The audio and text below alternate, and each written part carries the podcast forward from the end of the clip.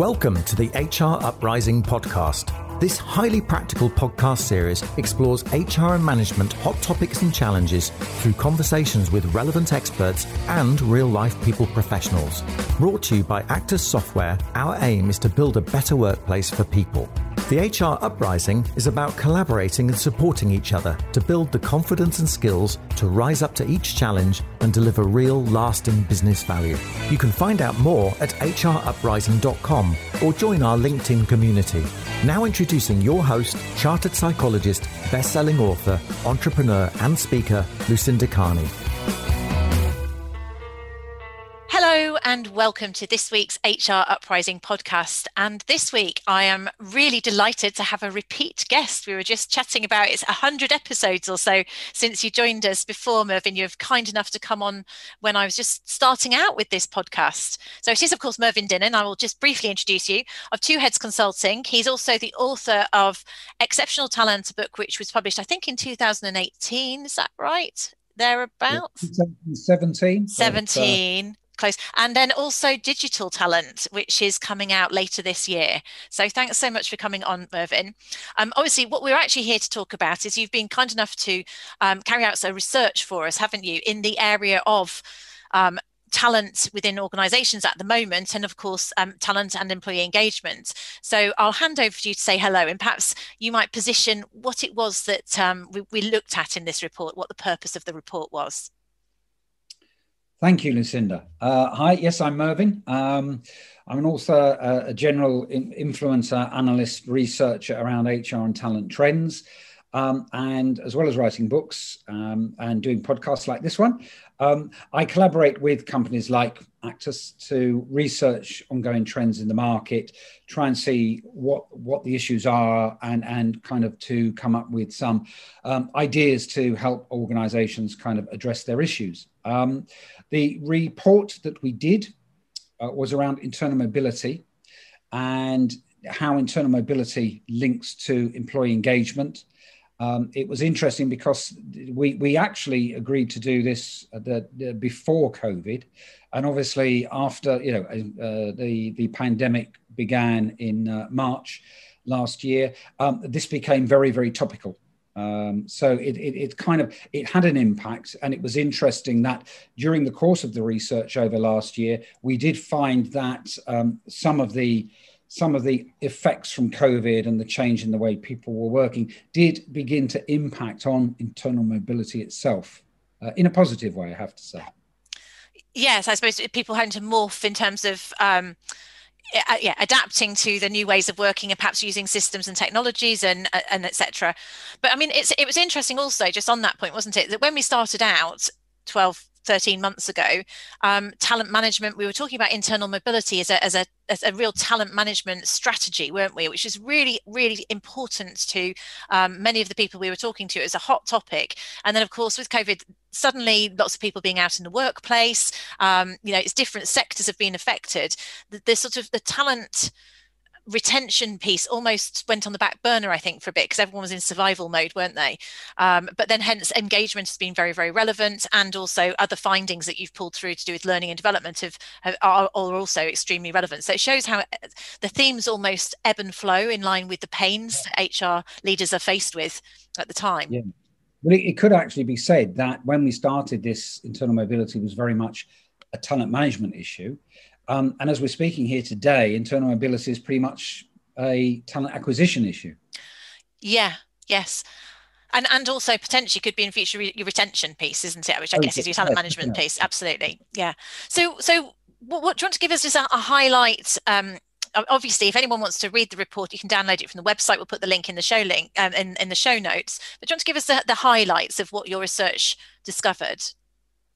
I will do. I will do, Lucinda. Um, I think, I mean, just to set out at the beginning, one of the um, points that we made fairly early on was that uh, many years ago, um, internal mobility was wasn't kind of a, a, unique thing HR does. It was the way most organisations grew um, the, the, job for life era, if you like. People joined a company as a trainee and worked their way through the various ranks, different departments, different specialisms. And over the last 20 to 30 years, it's kind of changed, and external hiring became um, the way that most organizations grew. Um, and we wanted to look at what, what exactly were the, the, barriers, I suppose, to internal mobility. What were the reasons why uh, internal mobility had seemed to take a back seat? Um, I mean, there's quite a bit of research out there. There was a US uh, research done a couple of years ago that's uh, found two thirds of people said it's easier to find a new position in another company than it is to move to a new position in the one they're with. Um, so, how have we got to things like that? And I think there were five key uh, findings. Uh, the first was that, that actually very few businesses look to fill new vacancies internally first. Something like 5% only said the first thing we do when there's a new vacancy is we look to see who we've got. Now, that will vary. Um, some businesses will do it more, some will do it less. But there are a number of reasons cultural, technological, um, anecdotally, this has begun to change during COVID for reasons that, that I'll probably mention in a moment. Um, but in the main, it, it, the, the, the de facto way of filling a new vacancy is to kind of give it to talent acquisition to go out there and find who's good. So uh, we'll talk, I was going to say it'd be interesting to drill into those. I know you said you're going to come into some of those points, and it. I was curious actually when you said that um, it never used. It, it wasn't always that way. Certainly, when I think back to my my role, last role in Siemens, for example, there is lots of people used to say you had to, in order to get a pay rise of any mark, you had to leave and come back. There were quite a number of people who who did that as almost a strategy to develop your career. So it's, it was, and that's twenty odd years ago. So there's quite, it's definitely been around that kind of blindness to to skills in an organisation. Oh, definitely, definitely. I think it's kind of from the early 80s, really. So I said 30 years. I mean, it's actually 40 years. Um, but I think back to, okay, I, my first role was a, a trainee accountant. Uh, but I joined a firm of accountants. And obviously, in that kind of an environment, um, internal promotion was was the way they they grew. You know, you trained, yeah. you became a senior, you became a supervisor, mm-hmm. a manager. When they needed a new senior manager or partner, it would be somebody internally who was promoted. Um, I often give the example of um, the typing pool, if you like, that, that a lot of people, I suppose particularly girls, joined as filing clerks or admin people. The business then put them on courses like Pitman's. They mm-hmm. became copy typists, and then they would become PAs to partner and things. So it, it, it kind of used to be like that, but then it was begin while I was there, it was beginning to change. Mm-hmm. More people coming in from outside and so it is and and as you say it was the the way to get ahead was to leave make them realize what they're missing get some experience you couldn't get if you stayed and then come come back in yeah it's, it's funny, isn't it? And on, on a higher salary, that was the other thing. Because you'd you'd have a sort of fixed. There's only a certain amount they'd pay you when they knew you, um, as opposed to external hires. That was an interesting angle.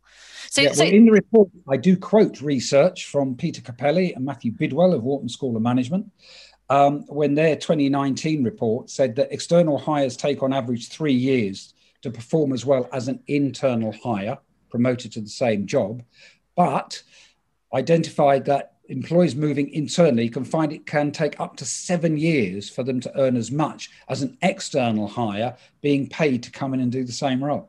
It's funny, isn't it? So it's costing us money. Yeah. It's actually costing yeah. us. So not only is it costing us money to recruit using the agencies and the recruitment and all that training up to do that, um, you know, it, it, it's it's quite um, we're not we're not performing at that rate these people are not performing and you do have something like a third don't you of people who leave as well so you don't get it right every time either so you've got that whole pain of of losing these um, this ex- this um, external talent so sorry, I oh, took you off on a detour then. So you were telling me your first that was that was that was so the first point you came up with is that less than five percent of vacancies come um, look less than five percent of businesses look to fill new vacancies internally first. And I suppose as a if you're listening to this and thinking, wow, maybe that's one thing as an HR person we could change is let's at least look internally first. Let's you know bear in mind these facts. Why don't we look internally first um, before automatically going externally? Indeed, indeed. Well, we found that, that, that, a number of the factors, uh, well, all the factors pretty much split into two camps cultural or technological. Right. So I suppose looking at the cultural first, yeah, the next finding was was we were trying to find out how important internal mobility was to, to business leaders within organizations. And it was 21%. So only one in five felt that the leaders of their organizations thought internal mobility was important. And that was supported anecdotally through the interviews we did as well. Um, some business leaders feel that to keep moving ahead, they need to a broader mix of skills, perspectives. They need to bring in people from the outside who've worked in different environments and can bring something new. Um, so that I mean, it, it, initially you think, well, well, that is something that that can be changed from within, and then you you you couple that with the um, 62% said that uh, employees leave to take on roles in other companies that could have been offered to them had they stayed. Yeah, it's crazy, really, isn't it, when you look at it in hard figures like that? So, yes. so I mean, there's something here. It sounds like it's about um, leaders being prepared to develop people, almost looking yeah. looking at. I don't know. Well, whether it's that they can't be bothered or they actually feel, you know, so there's also that bit about people feeling nervous. They don't like to develop people um, above them. Some I'm, I'm, I'm, generalizing. Some people are, sort of think like that. Um, yeah. It, yeah it's just interesting isn't it in terms of, the, of, of what it is that we could do to change this i suppose. Yeah well i suppose if we go back a stage all the research i've been involved with and seen over the last few years uh, says that the number one reason people join and the number one reason people will stay with an organization is if they have the chance to grow, develop, and learn new skills. Yeah. And some research we did uh, two, three years ago amongst, we surveyed 14,000 job seekers. Um, and yeah, that was the number one thing they looked for in a new organization is the chance to grow and develop. Um, 91% said that when it comes to choosing one company over another, it will be the one where they feel they have the best opportunity to learn and grow. Um, so, I mean, this is this is what people want when they join, um, and it, it, it can't be part of employer branding. I know I'm jumping to I think one of the conclusions at the mm. the end of the report, but quite often this is used as almost employer branding. You know, join us, we can do this, we can do mm. that. Um, and some parallel research we did about a year ago when we were looking into hiring managers. Uh, one of the questions we asked there was that who takes responsibility for having conversations during the hiring process about the future opportunities for growth and development? And what we found is that, that, that nobody in particular, there was no, no one kind of person, department, ranking took that responsibility. Um, some of the times it's the hiring manager, some of the times it's talent acquisition, some of the times it's HR or L&D as part of the interview process. Some of the times it might be a director if it's more senior, but but nobody takes responsibility for for those conversations when somebody come comes in. So they don't realize. Do they just not realize that that is the primary reason that uh, it's such a strong driver for people? Um, I'd like to think that they do get that, but you know, as we said, I keep going back to that US stat: two thirds say it's easier to get a job elsewhere than it is to move within their own. I think that there is um, I suppose there's a couple of things there. I've already said about the only one in five leaders think is important.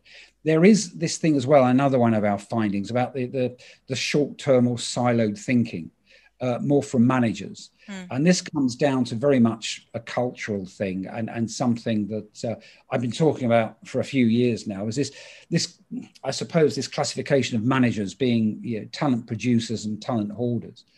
And one of the problems that we uncovered during this was was the, the, the visibility of information.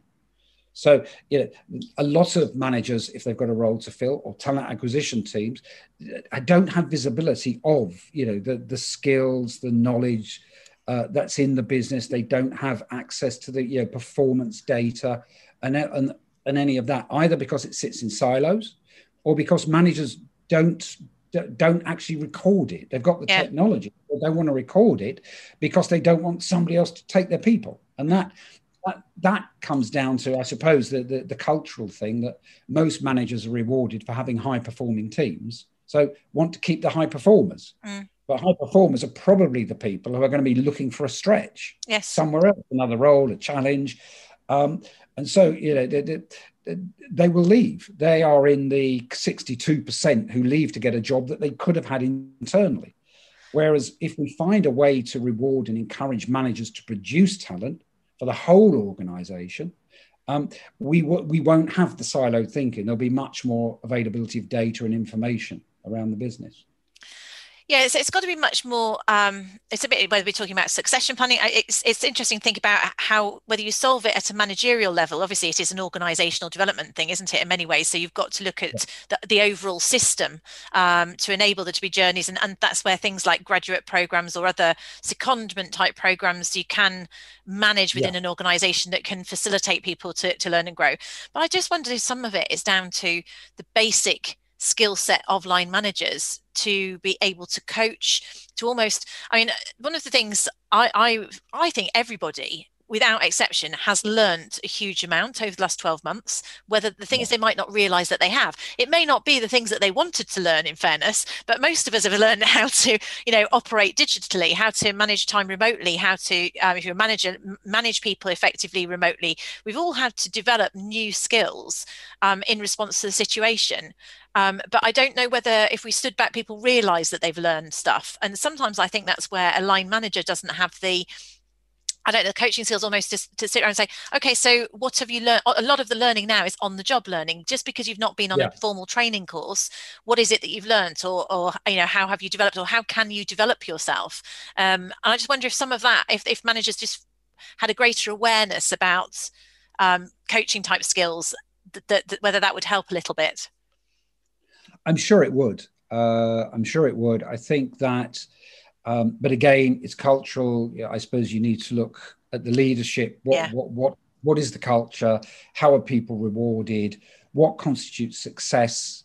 Uh, as I say, is it having high performing people or, or creating high performing people?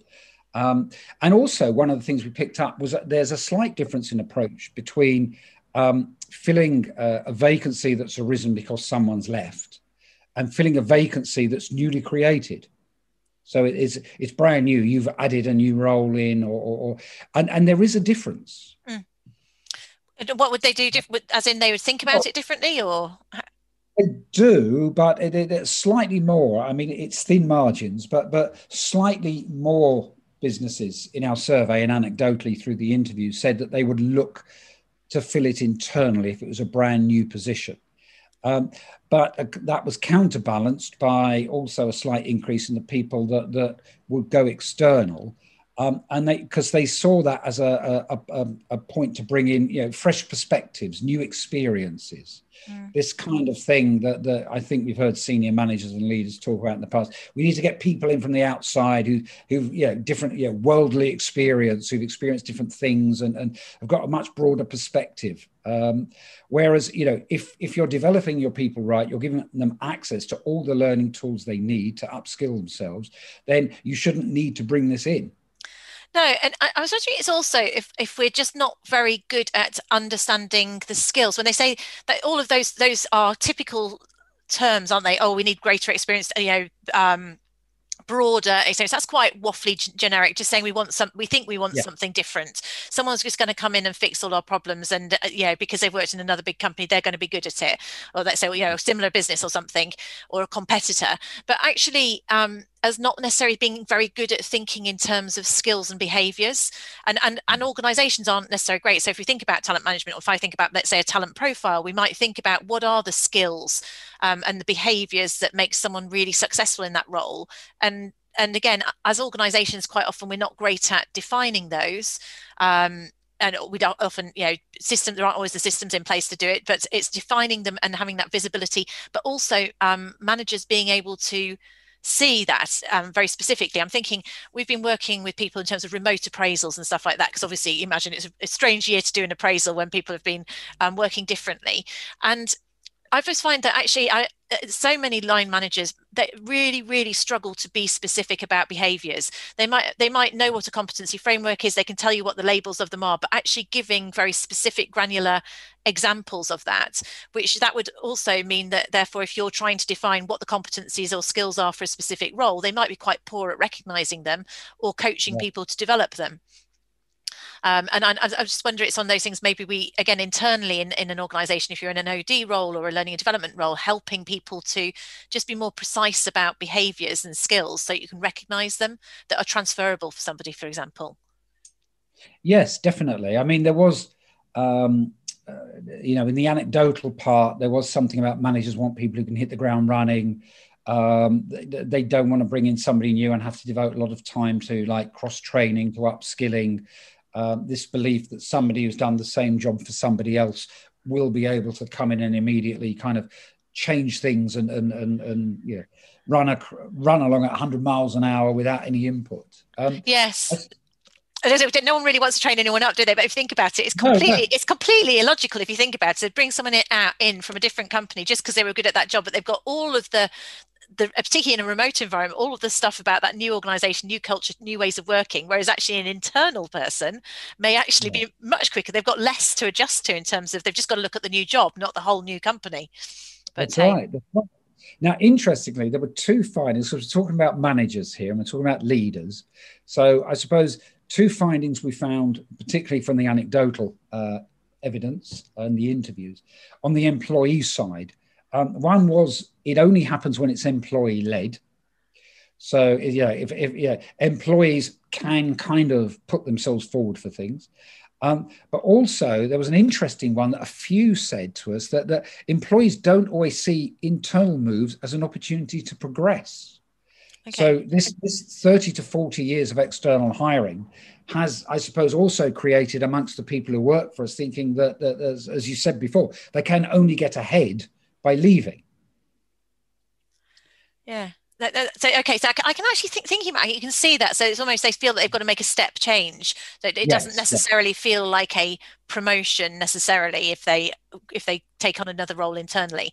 But that's interesting, isn't it? Because they would be learning and growing. So people say that they want to learn and grow, but um, that's that's almost seems slightly contradictory because a new role you are going to learn and grow. Yes, and these are obviously people who were talking to us very specifically mm. about their businesses. But I think that it, it, the, the, I suppose, learning and growing and progression are there, and it might well be that it, it's kind of they, they they they seem to be aware of people they know who seem to be developing faster elsewhere, or you know that old kind of. Getting together. I mean, at the moment, it's obviously Zoom chats with people you used to go to school with, people you used to work with, all these all these catch ups we're now used to. Yeah. Um, like you know that kind of oh my god you know here am i doing the same old job for the same guys i love the business but but these people are really kicking on um, and it's that kind of thing as well i think which which, which you can't if, if you give people the opportunity to do that almost self-direct their own development then you won't get it as much as if it seems a very structured organizations and the, the thing about it only happening when it's employee led was interesting because this, this kind of ties it back into being a talent acquisition problem in that um, quite a few said that employees don't actually know what vacancies there are. So uh, yeah, a manager, a senior manager, a leader might might brief a vacancy to the TA team, but other people in the business don't know about that vacancy. So it's kind of only if they see it advertised, probably. Yeah. So it's, it's having the vacancies open, which is the, the other side of kind of where's the visibility of skills across the business, but where's the visibility of vacancies across the business? Um, I, yeah, I can see it because also I, I, think back again to internal and, and, job boards were very externally facing. You'd almost have to actively yeah. go and look on, on it as opposed to it being as part of the automatic process, we will be circulating this role, not least because actually you could get referrals, employee referrals, even if you are hiring externally, which is less expensive than, um, you know, going through an, uh, you know, going through an agency or something. Um, yes, yes. So, I mean, that, that is again quite a kind of seems obvious, but it is really quite common, isn't it? So, oh, it is. It is. So what what recommendations have we got then if we wanted to do this better? Seeing it doesn't it, it does seem quite illogical that we've got to this stage of of of being like this. What what can what can we recommend to do differently? I think there's there's there's four things that the the we felt you know uh, from from all the research we did, the interviews and stuff.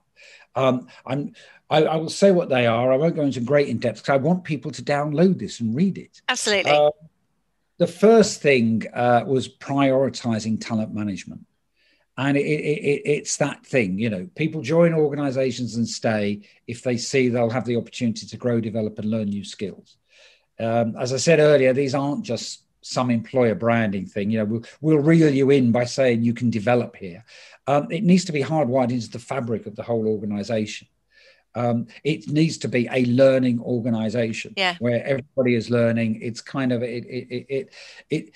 it doesn't have to be said that that everybody there wants to learn, develop, learn new things, challenge themselves, you know, uh, take on you know broader remits, learn new skills, um, and that kind of challenge, I believe, is firmly under the remit of HR and the business leadership to fix culturally, you know, to make it a learning organization and make it a place where people uh, feel that they can progress.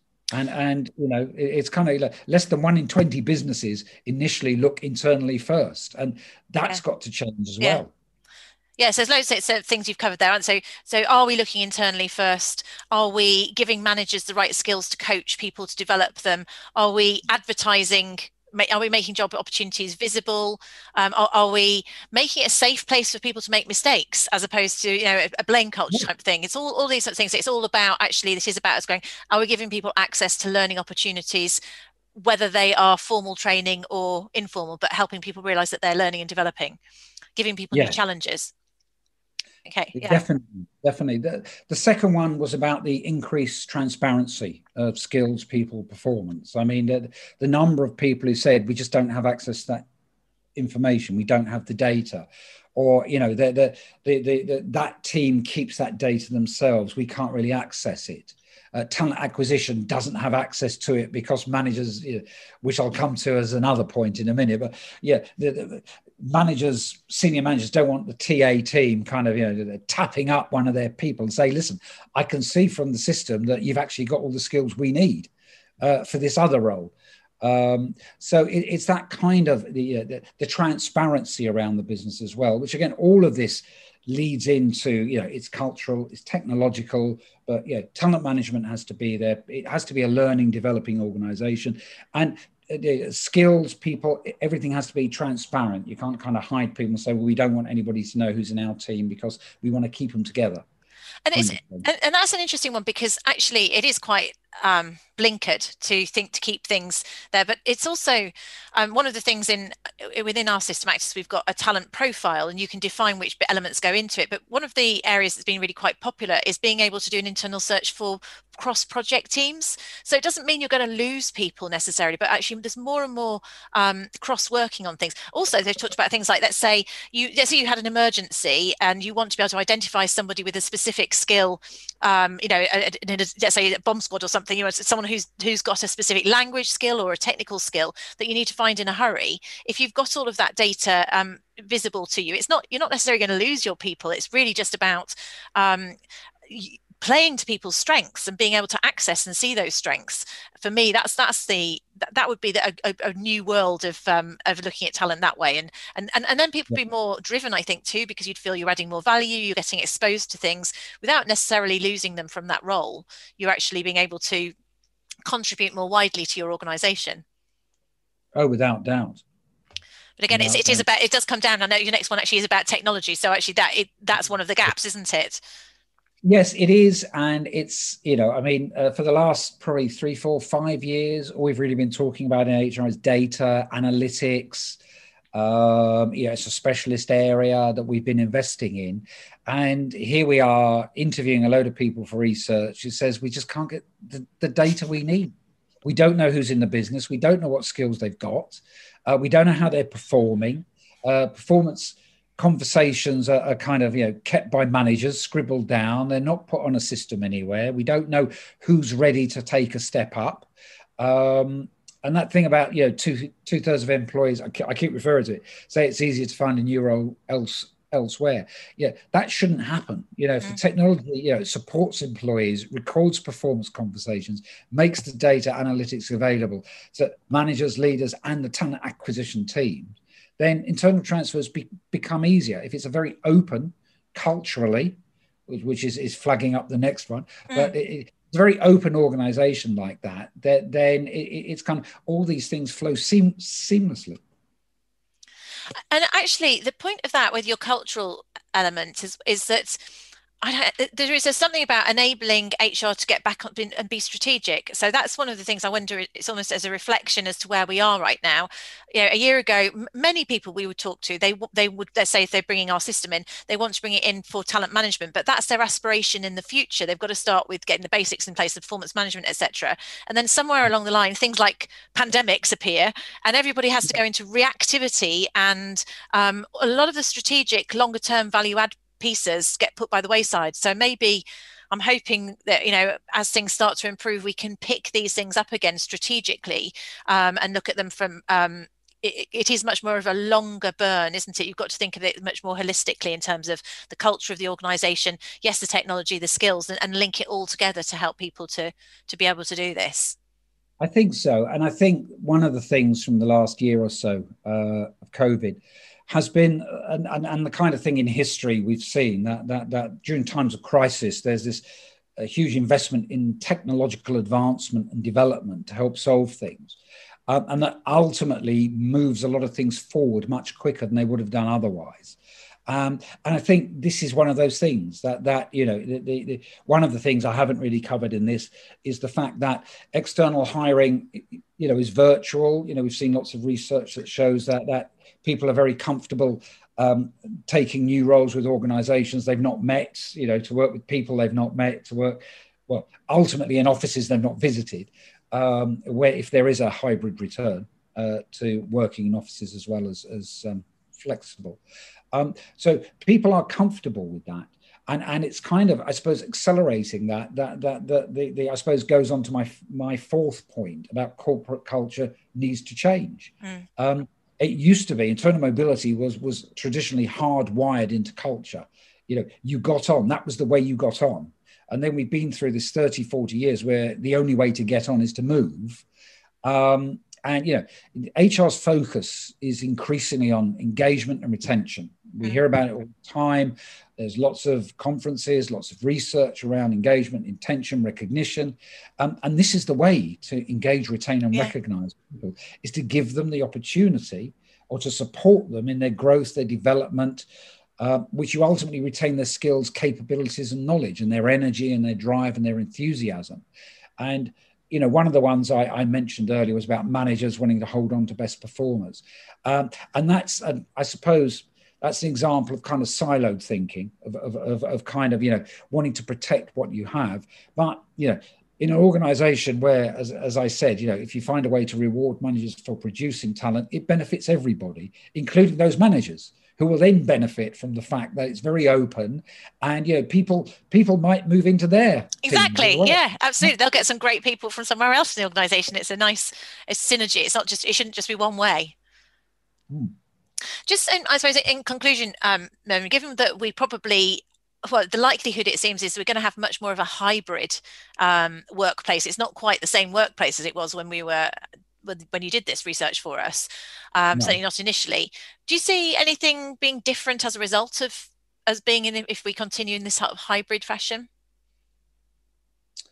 Um, I think that it will there will be. Um, I mean, I don't yet know, you know, and there's been a lot of stuff I don't want to date this chat because uh, people listening to it in the in the future might say, "Oh my God, were they talking then?"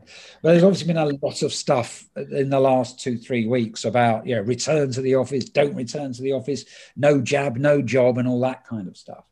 Um, and I think that, that, that we will ultimately um, find a balance which suits everybody because we're going to need to. Mm. Because you know, the, the, part of engagement and retention will be enabling people to work uh, how and when they want to. And you know, going back to research that I did two, three years ago with all those job seekers, it was quite a, you know, before the pandemic, it was quite quite a complex picture. Some people like to balance home and work life. Other people wanted to keep them separate. Mm. People wanted some form of office working because of the social connection, they, they, the interaction with people. Some felt that if they, that they had to be in an office to be visible to managers and leaders.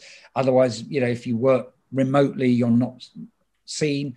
And so all of this will balance. There'll be people who want to work, I suppose, remotely most of the time, some who want the balance, some who actually you know want to return to the office you know i mean because they they're kind of you know i don't know i, I they they've been at home locked down uh, they're single they're, they're missing yeah. the interaction with people it's kind of there's going to be quite a lot um, i think before it settles down to we can say this is the new way of working. Um, but it's kind of the opportunity for people you know it's a great opportunity to hardwire this kind of you know learning development supporting and enabling people to do their best and achieve their best. It's a great chance to hardwire that into whatever the future working landscape is. It is. And and whatever happens it, talent's not going to get any more visible is it because people are going to be i was thinking there's people are going to come into organizations brand new and they uh, you know there are lots of people who've been people have been working with others that they, they've never met, which is you wouldn't have thought possible previously. So finding a way to facilitate development and visibility of internal talent. Yes. Long, that's got to be something that's quite a higher priority if you're going to carry on working remotely. I would think for for, for businesses, certainly it something is. to solve. And, and, you've you've you've also going to have an uptake in in people joining organisations who who you know uh, live a long way away. I mean, yeah. I go back I can go back eight, nine years, and I worked for an organization where I actually lived like 100 miles away from their main office.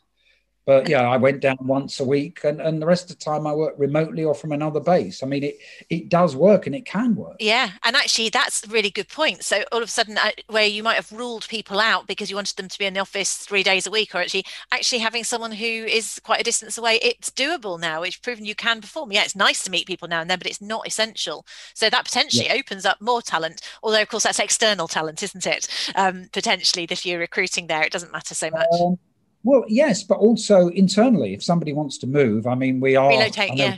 more to general economic factors now. But okay, I'm sitting in London here, so it, it's kind of there is a lot being written about people yeah, moving away, mm. and yeah, they don't need to kind of live uh, kind of to get into town, you know, in, into the centre of London. I'm sure the same goes uh, for other major cities as well in the UK. You, know, you don't have to live so you're like a half an hour commute into town. You can live outside and just come in once or twice a week. Yeah. You know, whereas before you would think, well, you know, we'd love to move. We'd love to move away from London. From but I can't because, yeah. No. country, but we can't because of work. We, yeah. we can now. Who knows? Maybe it solves the north south divide. You never know. Yeah. yeah. Right, brilliant. Okay, well, Mervyn, thank you so much. It's been you've been really generous with your time today. Thank you, and thanks again for the internal mobility report, which we will put the links so you can download. If you go to hruprising.com, um, we'll put all of the links to where you can actually download the report and read it in detail for yourselves. I'll put your contact details. I don't know if Mervyn, if you want to share any, if people want to connect with you directly, share how they can get in touch with you. I know you're quite easy to find out there on social media. Um, okay, you can find me on LinkedIn. It's Mervyn Dinnen, M E R V Y N D I N N E N. On Twitter, funnily enough, I've got my name because nobody else was called Mervyn Dinnen. Uh, at Mervyn Dinnen, M E R V Y N D I N N E N. Um, you can find me on on, on Facebook, on on Instagram, or I, I, I, don't I don't know if you'd want to because I don't say that much on those. Um, but uh, email me at Mervyn Dinnen at oh, sorry, at M- Mervyn at twoheads.io. Um, and uh, thank you for inviting me on, Lucinda. I've really enjoyed the conversation. Me too, Mervyn. It's always a pleasure to chat with you. Thanks so much for your time. You're welcome. Thank you. Thank you. Thank you for listening to the HR Uprising, proudly brought to you by Actus Software, the joined up performance and talent management solution. You can access links to any of the information or resources mentioned in the show via the podcast page at www.hruprising.com. If you like what we do, please subscribe, tell your colleagues, and leave a review. Thank you for listening to the HR Uprising.